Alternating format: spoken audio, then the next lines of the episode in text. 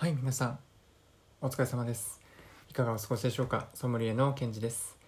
えー今日はですねえーっとワインを学んで良かったこと3つといったテーマでお話をしたいと思います、えーこれは、まあ、私の、まあ、個人的な経験に基づく意見なので、まあ、参考程度に、えー皆さん聞いていただければなと思いますし、まあ、必ずこれを得られるっていうことでも、えーないですね。なのでまあえー皆さんの、まあ、本当にお役に立てればいいかなと思ってシェアをしてます、えーまずその3つなんですけども最初に3つをご紹介します。1つが海外に興味を持てたこと、えーもう1つが人とのふな、えつながりが増えたこと。で、え3つ目が食生活が豊かになったことの3つです、え1つずついきますね、えーまず最初の海外に興味を持てたというのがあります。これはまあ日本のワインっていうのも近年どんどん増えてきてるんですけどもいまだに生産量は海外が圧倒的です。なのでワインを学ぶ上で海外の情報って欠かせないんですよね。私はそれでオーストラリアに興味が出ましてまあ実際にその後行って生活していろんな経験をすることができました。まあ生活するためにはいろいろ英語を勉強してと、まあ、ワインきっかけで、えーっと人生変わったかなといろいろ思ってます。でもう2つ目、えー人とのつながりが増えたことですね、えーこれはいろんな人に聞きます。ワインを学んでよかったランキング。1位の理由だと思いますね。私だけではなく。でこれは、まあ、ちなみに飲むだけで、ね、人のつながりが増えるということはもちろんなくてですね、まあ、そんな魔法はないです。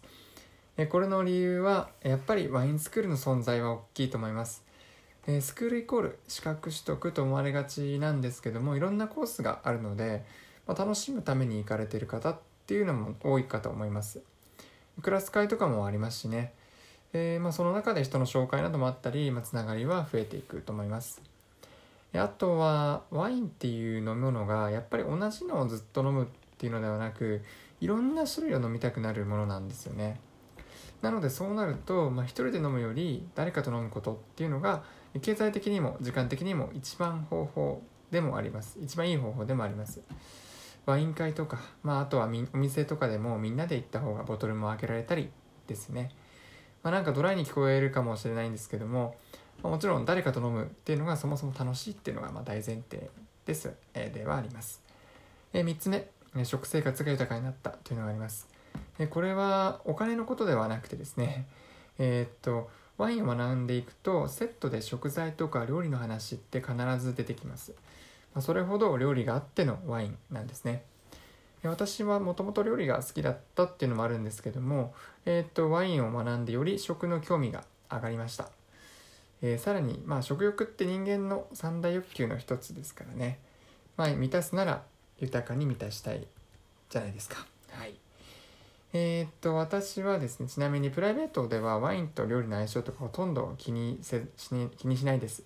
食べたいものと飲みたいものを楽しむというスタイルですね。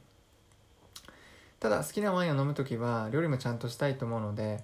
まあ、自分でよく作るんですけども料理好きでよかったなと思います。えーっとまあ、まとめると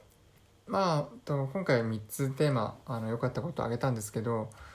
えーとまあ、このテーマってテーマというか良、えーかったことをあ使う時のテーマですね。私は今回ワインでやったんですけど人それぞれ持ってると思います、まあ要するに自分が好きなものをちゃんとやってると、まあ、それぞれこれが好きあれが好きっていうのはあると思うんですけど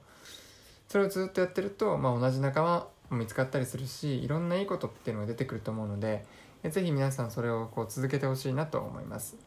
まあ、今回えーっと参考になれば嬉しいです。えー今回のテーマはストレートにワインを学んでよかったこと3つというテーマでお話ししました、